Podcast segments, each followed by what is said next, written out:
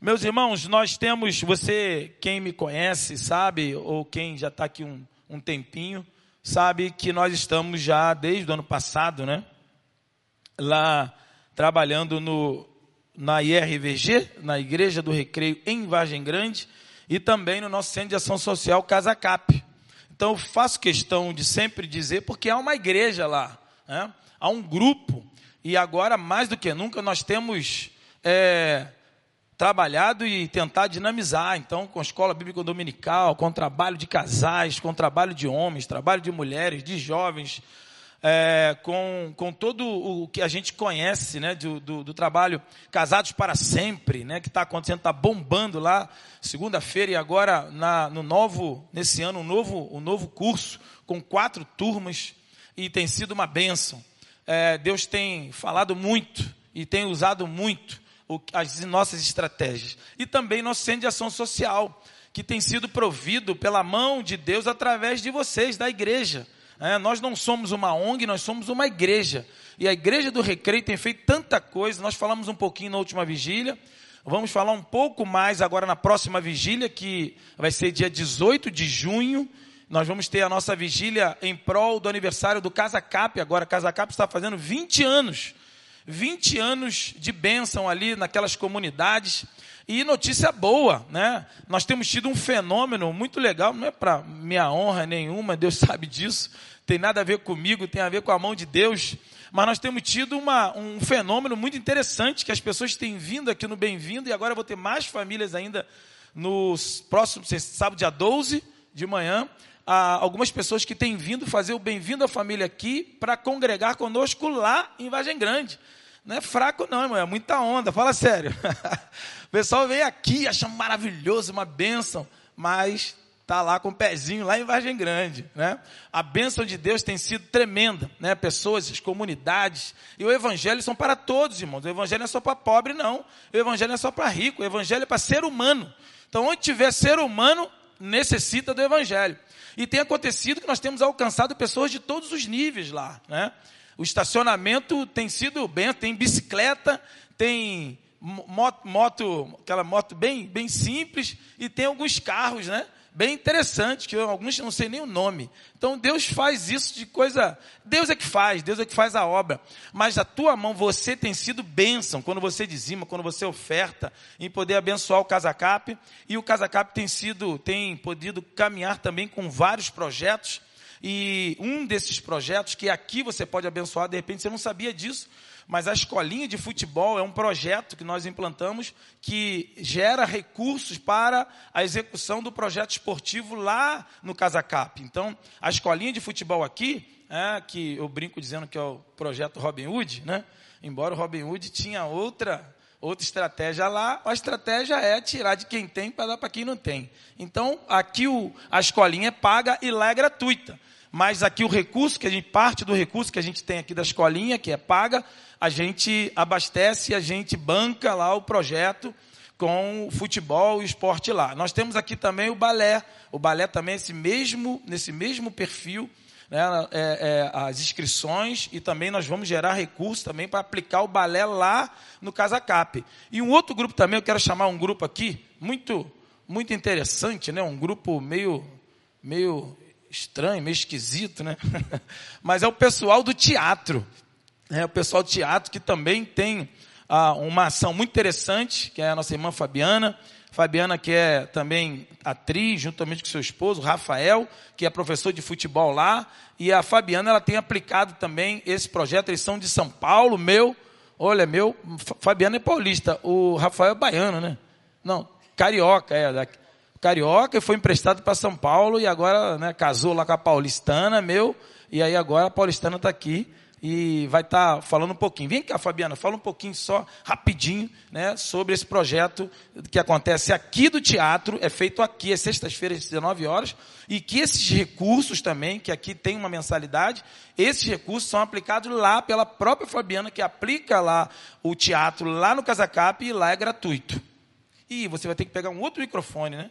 Então, enquanto isso, eu vou. Pega o microfone para mim, esqueci até de avisar. Né? Então, é, faz a ceninha então aí. Vamos fazer uma ceninha de teatro, que vocês combinaram rapidamente aí. para a gente poder dar sequência. Então vamos lá, equipe de teatro aí do, do Recreio Casa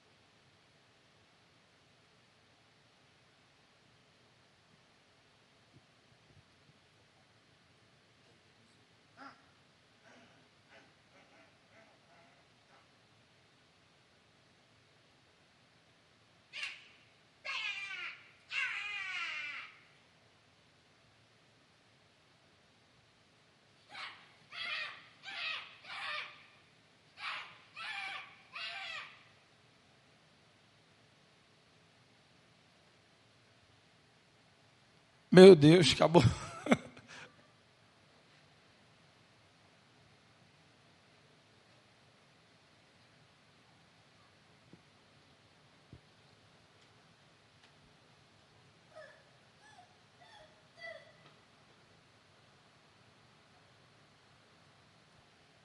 Acabou, olha aí, vamos aplaudir a galera aí. Fala, explica, explica para ele. Então é o Pedro que vai falar. Vai lá, Pedro. Boa noite. Nós somos aqui do grupo de teatro aqui do Recreio. Nós ficamos aqui todas as sextas-feiras a partir das sete. A partir das sete da noite. Se você tem mais de sete anos e tem interesse em fazer as aulas, é só entrar em contato ali na livraria, falar que você tem interesse, que você entrará nas nossas turmas para fazer teatro com a gente, caso você queira um dia estar aqui com a gente hoje. Fazendo isso aqui, então, se é do seu interesse, mais de sete anos, é só ir ali na livraria e dizer que tem interesse em fazer teatro. Vai falar alguma coisa? É isso. É isso. Valeu. Pedro, valeu, Pedro. Depois deixa aqui o microfone. Valeu, gente. É, isso, isso é muito interessante porque gera, gera uma, um, uma uma mão de obra, né? gera um, um, um público também para a igreja. Tem tido pessoas que não são da igreja. E também gera artistas, né? geram pessoas, gera qualidade técnica para a ação da igreja, como Pedro, que já participou em várias, várias peças aí, e outros vão participar. Então, jovens de talento, meninos, se você conhece, ou não, isso é um. É, e também pode, é terapêutico também para crianças, com que tem é, introvertido também, uma forma de, de ser treinado, de abrir né, essa, essa nova, um mundo um, na vida deles, para que eles possam crescer emocionalmente também, porque isso tem uma importância muito grande, é muito legal essa ferramenta aí do teatro. E, além de tudo, também gera recurso para a gente lá, para a gente poder ensinar o teatro, aí sim lá ela tem, ela é muito mais a, a, ferramentado para poder abençoar aquelas crianças lá e com certeza tirar e dar opção né, cultural para essas crianças lá numa área onde eles não têm muita opção, principalmente nessa parte cultural, nessa parte artística. Meus irmãos, eu quero compartilhar com você é, João, João capítulo 4, você abre comigo aí? O Evangelho de João, capítulo 4. Você sabe que o, o Evangelho de João, ele, ele não tem a mesma característica é, do que os outros evangelhos, Mateus, Marcos, é, e Lucas, João ele tem um perfil diferente. Ele, ele tem um, um, perfil. Cada, cada evangelista ele tem o objetivo de apresentar Jesus. João ele tem o objetivo de apresentar Jesus como Deus. E João ele difere um pouco dos outros evangelhos e ele traz um relato único que está no capítulo 4 do Evangelho de João, que eu queria compartilhar com vocês rapidamente nesse, nessa noite que retrata muito bem a nossa realidade, do que a gente vive, nossa relação com Deus, do que a gente precisa. ah, é um exemplo muito clássico, onde Jesus aplica muito nesse texto, ah, onde a Bíblia apresenta para uma, uma metáfora e apresenta uma forma de nós nos relacionarmos e termos um encontro com Deus e a visão de Deus em relação a nós nesse encontro. O que é muito mais importante para nós é a, é a visão de Deus nessa relação conosco, propondo o encontro conosco. Então, a soberania de Deus, e muitas vezes isso aqui está latente num texto como esse, a provocação de Deus em nos encontrar. E às vezes é aquela brincadeira do Éden, né? Brincando no Éden, como a gente brincava. Eu, eu meus filhos, chegava em casa e brincava, às vezes voltava de uma viagem e chegava em casa e onde é que está o Uriel, onde é que está o Adiel, brincando de pequenininho, três, quatro anos, dois anos, se escondia até da cortina com o pé do lado de fora, né? Aí, onde é que está? Onde é que ele está? Quem é que está ali? Quem é que está aqui? E aí ele, atrás da cortina. Aquela coisa de criança, como Deus não é, de onde estás, Adão? Onde estás, Adão? Então parece que a gente, a sensação que muitas vezes nós temos é que nós estamos cavando nós estamos tentando encontrar Deus, nós estamos tentando descobrir Deus, e aí, no, no, em muitas filosofias, em muitas teorias, e, e agora está chegando mais uma aí, que um amigo meu, um irmão, e alguns pastores, né, o evangelho quântico, é, agora tem o evangelho quântico, meu jovem, mais uma nova aí, aí toda né, ciência quântica sendo aplicada ao evangelho quântico, então, e muitas vezes nós achamos que as nossas ferramentações, as nossas ferramentas, as nossas qualidades, o meu currículo, o meu vernáculo, o meu idioma, o meu, a, a, as minhas questões, as minhas ferramentas vão facilitar o encontrar Deus e entender Deus. E aqui no Evangelho capítulo 4 diz assim, e eu quero ler com você, que é o encontro de Jesus com a mulher samaritana. É o Deus eterno, Deus triuno, Deus Pai, Deus Filho, Deus Espírito Santo. É o Deus 100% homem, é o Deus 100% Deus. É Jesus o Messias e Yeshua Hamashia, o Senhor o Messias, é Jesus Cristo caminhando, marcou no seu relógio, não no Cronos, mas no seu Kairos, ou no Cairon, no Kairos de Deus, ele marcou um encontro, ele marcou um encontro transcendente na vida dessa mulher.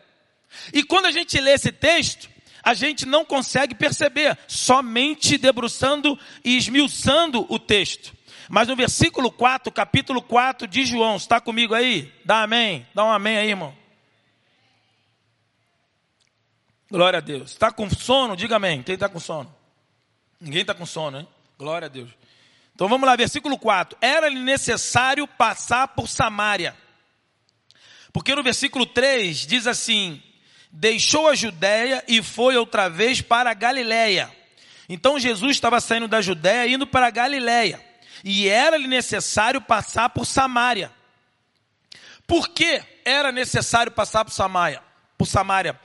Aí já começa a intenção do Messias do Deus eterno, triuno, o Deus criador e sustentador de todas as coisas, o Deus que a gente conhece, estuda, mas na, na verdade, quando a gente conhece um pouco mais na veracidade, não só no que ouviram dizer, não só do que eu estudei, não só do que eu é, é, é, esmiucei com muitas vezes na teologia, no seminário, nós estudamos hebraico, estudamos grego, estudamos aramaico, e a gente estuda teologia sistemática, teologia contemporânea e muitas coisas, como aconteceu comigo. E quando eu estava na cidade de Cafarnaum, sentado em um monturo, em uma das colunas quebradas do, do templo, onde Jesus sempre estava, na sinagoga, melhor dizendo, de Cafarnaum, quando estive lá em Israel com um grupo de pastores, eu sentado em uma das pilastras, ali naquelas ruínas, pastor Tiago. E eu olhei o espaço ali que está, e há uma placa certificando arqueologicamente que aquele local é a sinagoga de Cafarnaum, é a igreja de Jesus. A casa de Pedro, 100 metros ao lado. E eu sentado em uma das ruínas, eu disse na minha teologia: Senhor, é muito bom estar aqui sentado no lugar onde Jesus, o meu Deus, esteve aqui fisicamente. É uma bênção para mim, é um privilégio eterno. Vim do Rio de Janeiro, nascido lá em Realengo. E agora estou aqui em Cafarnaum, sentado em uma das ruínas da pilastra na sinagoga de Cafarnaum, dizia eu. E Deus ministra no meu coração e toma a minha mente, invade meu coração e diz: Não, filho, eu não estive aqui, eu estou aqui. e aí você fala assim: Rapaz, é verdade, Deus está aqui. Mas é uma coisa que eu, uma experiência que eu tive com Ele, diferente de tudo que eu estudei até então. Então tem coisas que você vai ferramentar na sua vida, você vai estudar, você vai teologizar, você vai teorizar, você vai criar várias é, condições, mas não, nada vai substituir uma experiência tua de um encontro com esse Deus. E aí esse Deus marca o encontro com uma mulher samaritana. Porque você sabe que os judeus não falavam com samaritano. E como Jesus ia da Galileia para Jude... da Judéia para a Galileia, os judeus, para não se encontrar com os samaritanos, os judeus, para não encostar com os samaritanos na rua, por exemplo, os judeus, para não falar, interagir com os samaritanos, eles optavam em nem passar em Samaria. Quando saía da Judéia para a Galiléia, eles davam a volta pelo Mar Morto para não passar em Samaria. Mas Jesus, ele decidiu em passar por Samaria. E aí no encontro eu quero trabalhar três palavras aqui rápidas com vocês. A primeira é a palavra decisão. Diga comigo, decisão. Porque tudo acontece na decisão que eu opto, que eu decido que eu me posiciono em relação a esse encontro. Porque Jesus decidiu passar por Samaria. Porque havia um encontro no seu relógio de encontrar-se com essa mulher e transformar a vida dessa mulher. Mas aqui diz que no versículo 4, versículo 5, pois uma cidade Jesus passava, é necessário passar por Samaria. Foi, pois, a uma cidade de Samaria chamada Sicar, junto à herdade que Jacó tinha dado ao seu filho José. E estava ali a fonte de Jacó. Jesus, pois, cansado do caminho, assentou-se junto à fonte. Era isto quase a hora sexta. E veio uma mulher de Samaria tirar água e disse-lhe Jesus: Dai-me de beber. Então, esta mulher, ele só há um encontro ali porque Jesus para num poço. E eu sempre brinquei dizendo que é, é o único. Quando que o caminho cansou e a água teve sede? Oh, né? Pensa aí, dormir aí. Você gente continua a mensagem. Quando que o caminho cansou e a água teve sede? Aqui. Ele não é o caminho? Jesus não é o caminho? Sim ou não? Sim. Ele não é a água da vida? Jesus cansou e teve sede. E aí Jesus, que é uma característica humana, mostrando a humanidade dele, na sua divindade, 100% Deus, 100% homem. Jesus para no poço. E quando ele para no poço, na, na cidade de, de Sicar, que na verdade essa cidade é um novo nome de uma região, que lá atrás, Jacó decidiu em comprar a terra dos filhos de Amor. Quem conhece o texto sabe, está em Gênesis 33, versículo 18 a 19. Tanto Abraão, Isaac e Jacó, os peregrinos, os patriarcas, cada lugar que chegavam, eles faziam três coisas. Eles, eles é, edificavam altar, erguiam tenda e cavavam poço. Cavavam poço. Tanto Abraão, Isaac e Jacó, se for pesquisar, os três faziam a mesma coisa. Só que Jacó, mais do que isso, ele comprou a terra de Siquém. E essa terra de Siquém que ele comprou por 100 moedas de prata, depois foi o mesmo local que o seu filho José enterrou seus ossos. E agora, 1600 anos depois, a mulher samaritana tem um encontro com Jesus transcendente, transformador na sua vida. Porque alguém decidiu comprar aquela terra lá atrás. Então Jesus decidiu encontrar-se com ela. Jesus marcou na sua agenda, ele não passou pelo Mar Morto como judeu, ele passou, era necessário passar por Samaria, porque havia uma intenção de transformação na vida de uma mulher. Havia uma decisão de Jesus. Jesus decidiu em passar em Samaria. E quando ele chega em Samaria, ele chega na cidade de Sicar, que é o novo nome da região de Siquém, que é o mesmo poço onde Jacó fez e a área que Jacó comprou para os seus filhos. Comprou dos filhos de amor por 100 moedas de prata. Como diz a palavra em Gênesis 33. E aqui, ele só tem esse encontro porque ele decidiu isso. E só tem esse encontro porque Jacó decidiu há 1600 anos atrás. E o que é mais importante, esse encontro só acontece porque esta mulher decidiu ir ao poço e decidiu falar com Jesus. E aí muitas vezes a gente se depara com situações que no nosso, na nossa regrinha, talvez não está de acordo com o meu costume, não está de acordo com o meu dogma, não está de acordo com o meu programinha.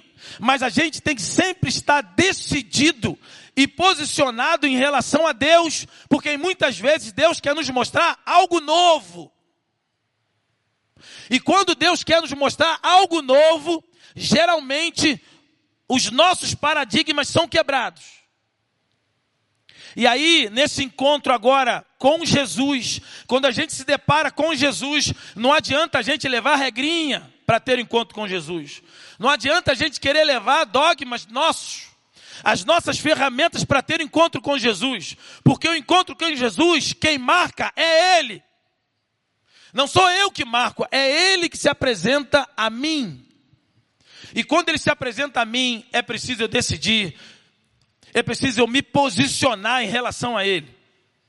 E quando eu me converti, que eu era católico, minha família é devota lá da, da Conceição, lá da igreja grande lá em Realengo, tinha feito primeira comunhão, e iria me crismar. E quando eu tive com Jesus, eu tive que decidir se eu seguiria uma religião da minha família ou se eu seguiria o que Deus estava explodindo, dinamitando no meu coração. E o que Ele estava falando comigo diariamente. Eu tive que tomar uma decisão. Eu tive que me decidir em relação ao novo de Deus vindo sobre mim. Eu quero te dizer que nessa noite, com certeza, Deus tem trazido algo novo para você. Amém? E nesse novo que Deus tem te dado, você precisa se decidir.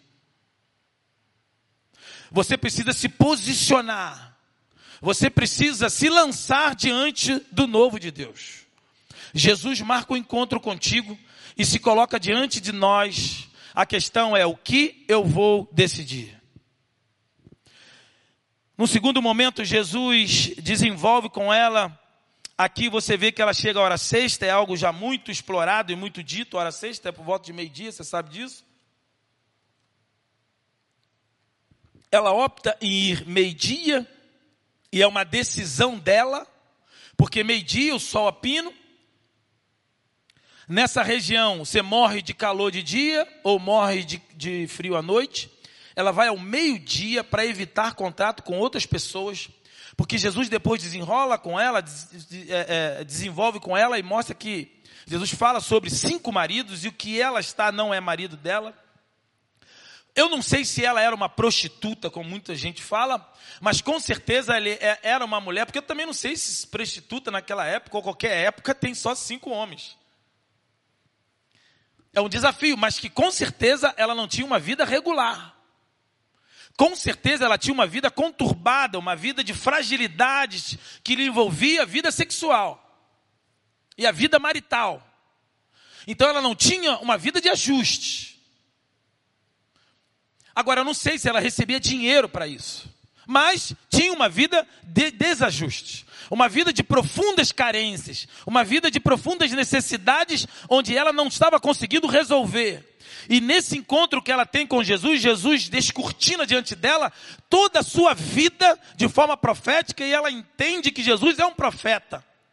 E aí ela começa a entender onde Jesus declara toda a sua vida, todo o seu complexo de vida, os seus desajustes, as suas frustrações, as suas derrotas, como a gente diz no futebol, os gols contras, porque isso acontece na nossa vida.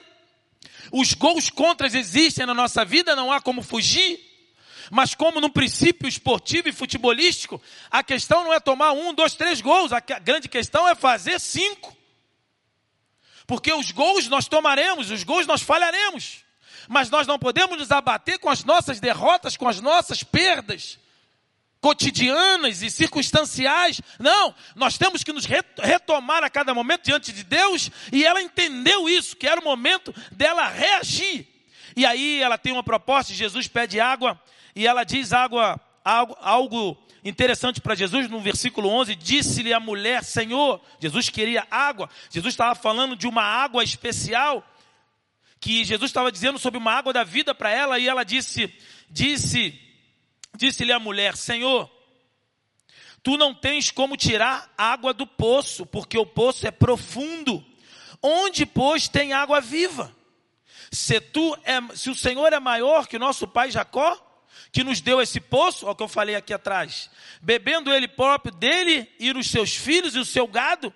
Jesus respondeu e disse-lhe: Qualquer que beber desta água tornará a ter sede, mas aquele que beber da água que eu lhe der nunca mais terá sede, porque a água que eu lhe der fará nele fonte de água viva que salte para a vida eterna. E disse-lhe a mulher: Senhor, dá-me depressa, dá-me dessa água, para que eu jamais tenha sede e não venha voltar aqui. Ou seja, ela disse que o poço era profundo, mas o que ela estava falando na sua superficialidade, ela consegue detectar que a água está no profundo e que não tem como, não há recursos para Jesus buscar esta água, que o poço é profundo, mas ela está numa superficialidade falando de água literal. Jesus está falando com ela muito mais profundo do que ela podia imaginar. O segundo, a segunda palavra desse encontro é a palavra profundidade. Que todos nós precisamos diagnosticar na relação com Deus. E muitas vezes nós ficamos presos na nossa superficialidade, na busca das nossas águas, da nossa água meramente física, literal, que vai suprir as nossas necessidades físicas, do nosso cotidiano, do nosso dia a dia. Nós estamos preocupados, e até num certo ponto é benéfico, preocupado com as coisas, preocupado com as, as, as contas, preocupado se a, com a minha empresa, preocupado com o meu negócio, preocupado com a prova que eu vou fazer, com o projeto que eu vou apresentar, com o meu currículo. E muitas vezes nós estamos preocupados, muito bem, isso é interessante, isso é válido, mas isso não é tudo. A gente precisa entender que existe uma água mais profunda. A gente precisa entender que a nossa relação não pode ser só meramente superficial. Eu não posso viver uma vida pautada somente no físico. Eu não posso viver uma vida de 70, 80 anos, que é o tempo que nós teremos aqui. Ou um pouquinho mais, um pouquinho menos. Eu não posso deixar que as sensações, que as vontades, que os rompantes de vontades e desejos venham roubar a minha visão eterna do que é eterno. Porque o que Deus tem para nós não é uma água limitada, passageira, superficial. Porque a promoção que você ora, ela vai ser bênção durante algum tempo. O aumento de salário que você talvez busca e se esmera e se apresenta, ele vai ser bênção durante algum tempo. Porque o aumento de salário que a gente tem hoje, daqui a pouco a gente quer mais. O carro que eu tenho hoje, daqui a dois anos, daqui a um ano, talvez eu quero um outro carro. Então, sempre as coisas físicas, literais, passageiras, superficiais, do nosso cotidiano natural, elas passam elas são superadas. Então nós não podemos olhar para água superficial, água literal. Não adianta eu querer me preocupar em, em, ter uma ferramenta para buscar a água do poço que está profundo, porque existe uma outra profundidade que Jesus quer nos lançar. E eu e você precisamos mergulhar nas profundezas de Deus.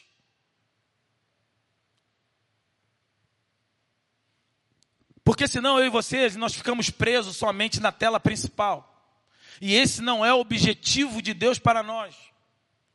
Você que está em casa aí, você que está na sala, talvez no quarto, ou no leito de hospital, você que está ao alcance dessa televisão, ou desse aparelho telefônico, saiba que o que Deus tem para mim e para você é muito mais profundo do que somente água física. Deus não nos chamou para sermos um copo d'água. Deus nos chamou para sermos fonte, fonte, fonte de vida eterna. Então eu e você, o projeto de Deus não é somente água literal. Não é somente a produção de água H2O. Não. Essa é muito boa e me faz falta pedir logo dois copinhos na mensagem. Mas eu sei que essa água, ela é importante, mas ela não é determinante. Ela é importante, mas eu não posso priorizar esta água na minha vida. Porque já já eu vou ter sede novamente. Mas a água que Jesus estava falando para essa mulher, uma água de vida, e ela entendeu isso. Ela mergulhou, ela disse: Senhor, dá-me dessa água. Ela entendeu, introjetou na sua mente a mensagem, ela mergulhou com Jesus. E quando ela mergulha com Jesus, ela recebe algo transformador na sua vida, a ponto de ela transformar a sua busca. E ela toma uma decisão que vai gerar uma profundidade, um mergulhar diante de Jesus, onde ela primeiramente fala de uma água literal e Jesus lhe mostra a importância de uma água profunda, de uma água transcendente, de uma água espiritual, de uma água viva que ele está falando. Jesus está dizendo para ela que eu não estou falando para você dessa água que você vai beber, que daqui a pouco você vai ter sede. Porque mesmo você bebendo água, o seu organismo, o nosso organismo vai entrar num, num estágio de, de eliminar essa água. Desidratação. Por isso a gente vai precisar toda hora beber água. Mas eu estou falando para você de uma água eterna, de uma água viva, de uma água profunda, de uma água que vai não só ser reabastecida na tua vida, como vai manter você cheio sempre. Por quê? Porque essa água, ela não vem de fora para dentro, essa água vem de dentro para fora. Essa água é jorrada como uma fonte de água viva. Não é só uma caixa d'água, um grande manancial ou água, uma grande lagoa em nossa vida. Não, não é um manancial. A palavra de Deus nos diz que a água que Ele nos dá é uma água que é fonte, que gera, nasce dentro de nós e jorra através de nós. Eu sou um canal dessa fonte que nasce dentro de mim. E é essa água que Jesus quer nos dar. É essa profundidade que eu e você precisamos mergulhar. Eu e você precisamos mergulhar todos os dias nessa água. Eu e você precisamos entender a profundidade que Jesus está falando de mim. Porque assim como somos sacerdote hoje, o, o, sacerdote no passado, como diz a palavra, ele deveria manter aceso a sua chama, a chama arderá no altar e jamais se apagará. Porque a cada dia de manhã, o sacerdote acordava de manhã, ele tinha que colocar lenha no altar para manter o fogo aceso. Quando eu sou acionado, essa fonte em mim, essa fonte é liberada a partir da minha vida, de dentro para fora, e inflado, alimentado, enriquecido pelo Espírito Santo de Deus. E ela entende isso, ela diz: Senhor, dá-me dessa água. Ela mergulha nessa água no versículo 15. Ela toma essa água e ela transforma a sua vida. A partir do momento que Jesus começa a falar com ela da necessidade desta água, ela vai se inundando, ela vai crescendo, ela vai entendendo, até que no versículo 28. E aí, eu compartilho a terceira palavra. No versículo 28 diz assim, do capítulo 4: Deixou, pois, a mulher o seu cântaro. Deixou a mulher, pois a mulher o seu cântaro e foi à cidade e disse àqueles homens: que cântaro é esse, irmão? Hã? Que cântaro é esse? Era o vasilhame que ela tinha levado para buscar o quê? Água. Mas João, o escritor, não fala do cântaro na chegada. João vai falar do cântaro na saída. E agora sim, lá no versículo 28, João vai dizer que ela deixou o cântaro no poço. Ué, ela não foi buscar água? Sim ou não? Ela foi buscar água. E agora ela deixa o cântaro que era a essência da sua busca. O cântaro representava a essência da sua busca. Ela foi à fonte buscar água e para isso ela marcou, combinou, pensou um horário, planejou um horário para que ninguém lhe incomodasse, porque ela era com certeza uma uma uma discriminação, eh, sofria discriminação na sociedade. Ela era uma, uma mulher que sofria algumas resistências, uma mulher que era ridicularizada, uma mulher que era, é, era, era ignorada na sociedade, uma mulher que sofria várias perseguições. E por isso ela opta em ir ao meio-dia para que fuja tudo disso, mas agora ela vai em busca da água, e quando ela vai embora, ela deixa o cântaro. O cântaro representa a essência da busca que ela tinha até então. Mas agora ela mergulhou tão profundo, diante da decisão que ela toma, de uma, de uma investida e de um mergulho tão profundo, tão profundo, que ela agora entende qual água que existe dentro dela. Agora, agora ela está abastecida, agora ela está convencida, agora ela está alimentada, agora ela está curada. Porque agora ela entende que a essência não é mais esta água literal. Ela entende que o cântaro, o simbolismo outrora que realizava toda a sua busca, agora é efêmero, agora é só um detalhe. E ela deixa o cântaro no poço e vai à cidade dela falar de Jesus àquela população. E aqui o texto é muito claro porque diz assim: E foi à cidade e disse aqueles homens. Você viu aí? Dá para você entender ou não? Hã? Ela vai à cidade falar de Jesus a quem? Aqueles homens. Quais homens? Os homens que ela era escravizada até então. Agora ela está curada. Agora ela está transformada. Tão transformada que a prioridade dela não é mais a água literal e o cântaro fica no poço. Agora ela vai à cidade, a prime... as primeiras pessoas que ela encontra e ela fala de Jesus para eles são os homens que talvez lhe fez mal ou que ela se relacionou anteriormente. E ela diz: o texto é muito claro em dizer que ela foi e disse àqueles homens: Vinde, vede um homem que me disse tudo quanto tenho feito. Ou seja, sabe lá o que ele disse, o que ela disse para aqueles homens, o que Jesus disse, o que ela tem feito. Ah, meu irmão, eu não tenho dúvida do que rolou ali, do que aconteceu ali ela abriu seu coração e disse tudo que tem feito, o que eu tenho feito com vocês, mas agora vocês vêm e receba de alguém que saciou minha sede, que saciou minha alma, que curou as minhas carências. E ela vai a esses homens e fala do que Deus tinha dito para ela. E aí diz: porventura não é esse o Cristo?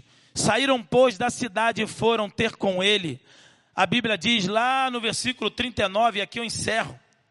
E muitos dos samaritanos daquela cidade creram nele pela palavra da mulher que testificou, disse-me tudo quanto tenho feito. Versículo 42, e diziam à mulher: Já não é pelo teu dito que nós cremos, porque nós mesmos o temos ouvido e sabemos que este é verdadeiramente o Cristo, o Salvador do mundo. Esta mulher foi transformada, esta mulher foi realizada, curada, foi Jesus trouxe dignidade a esta mulher, dignidade social. Agora ela volta e fala no rosto daqueles homens que ela tinha se relacionado nos homens que ela tinha vivido de forma marital, nos homens que lhe afligia, que lhe escravizava, e agora ela diz, é, prega libertação de Jesus aquelas mulheres, aqueles homens.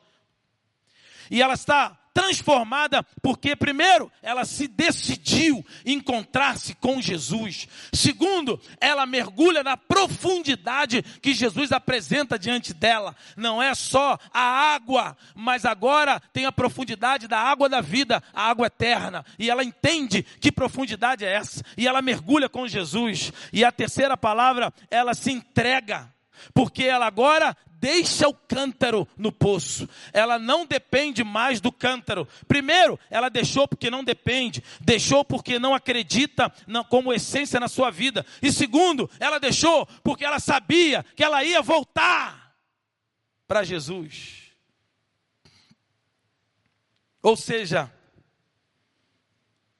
ela entregou a esperança da sua essência nos pés de Jesus. E nessa noite eu quero lançar um desafio a você também. Lançar um desafio para você, você que entendeu essa palavra, você que recebeu essa palavra. Um desafio para você se decidir. E eu não estou falando só de decisão por Cristo, talvez você já fez isso há muitos anos atrás. Mas não é esse tipo de decisão só que nós precisamos fazer a decisão de encontrar-se com o Cristo de hoje. E de se aprofundar no que Deus tem para você hoje. Porque com certeza você acha que o que Deus tem para você é só aquilo que Ele te deu no dia da conversão? Você acha que o novo de Deus está num pacotão só no dia que você se decidiu? em março de 1988 que eu me decidi, você acha que o novo de Deus é para mim? Ele só me deu lá? Não. Deus tem um novo para mim hoje. No dia de hoje ele tem algo novo para mim. E ele quer que você se entregue. Ele quer que você renuncie. E a pergunta para você: qual é o teu cântaro? É. Qual é o cântaro que você precisa deixar aos pés de Jesus hoje? O que representa a tua ferramenta, a tua busca?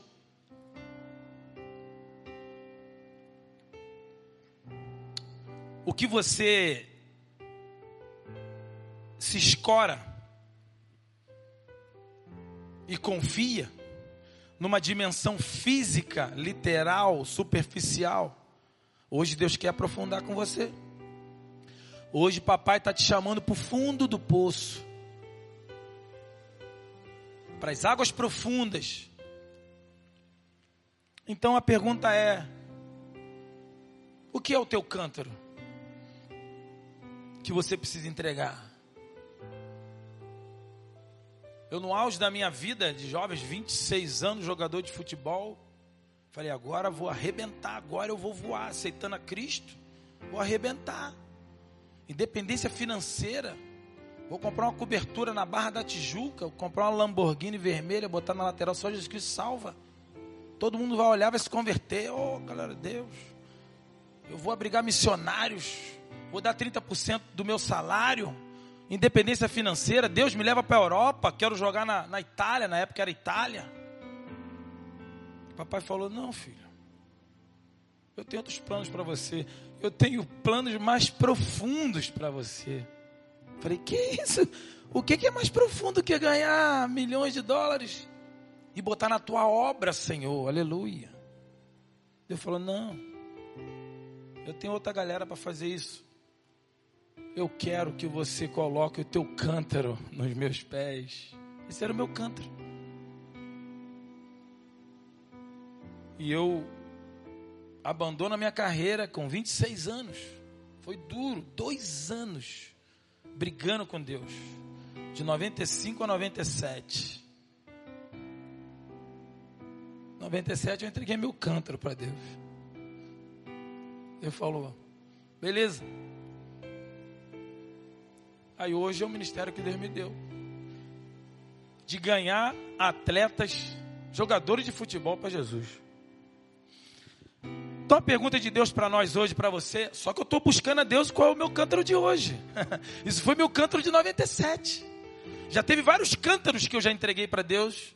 E eu estou em busca de cada dia hoje Então vou te convidar a ficar de pé agora. Nós vamos adorar o Senhor, vamos cantar.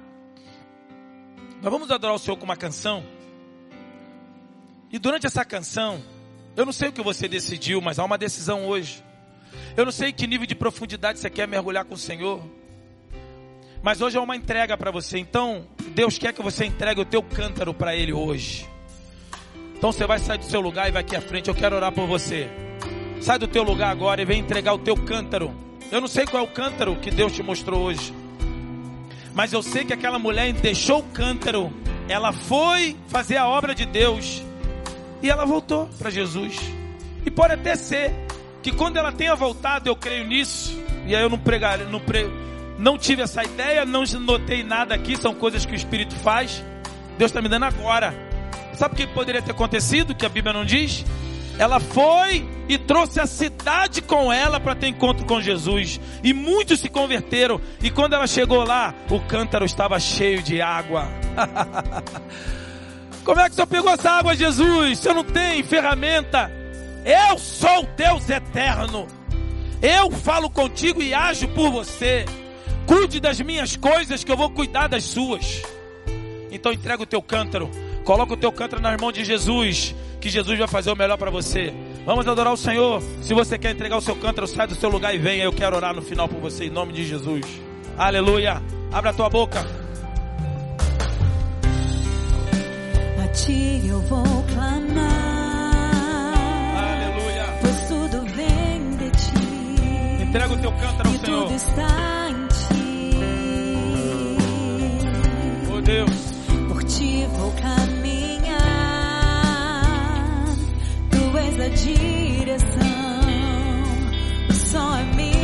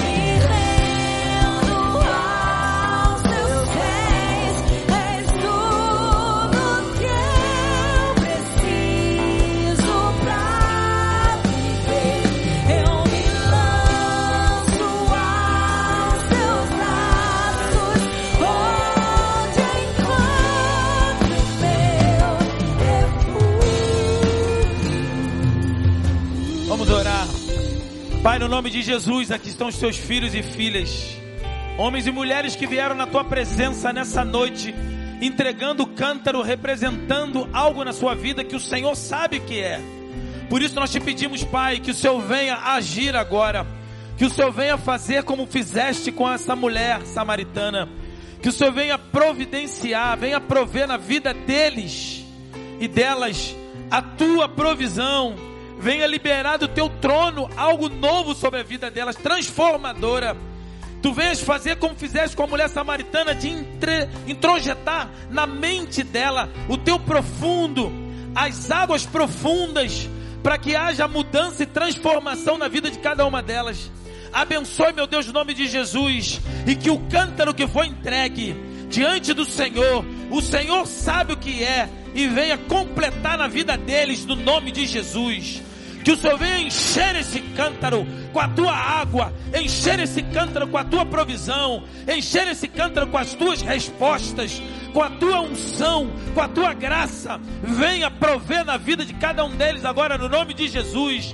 Eles entregam um cântaro vazio, que o Senhor venha encher com a tua água, encher com a tua glória, encher com a tua unção, encher com a tua provisão na vida deles. Oh meu Deus, no nome de Jesus Cristo nós oramos. hoje e sempre. Amém e amém. Aleluia. Glória a Deus. Aleluia. Glória a Deus. Aplauda o seu bem forte em nome de Jesus. Aleluia. Deus abençoe.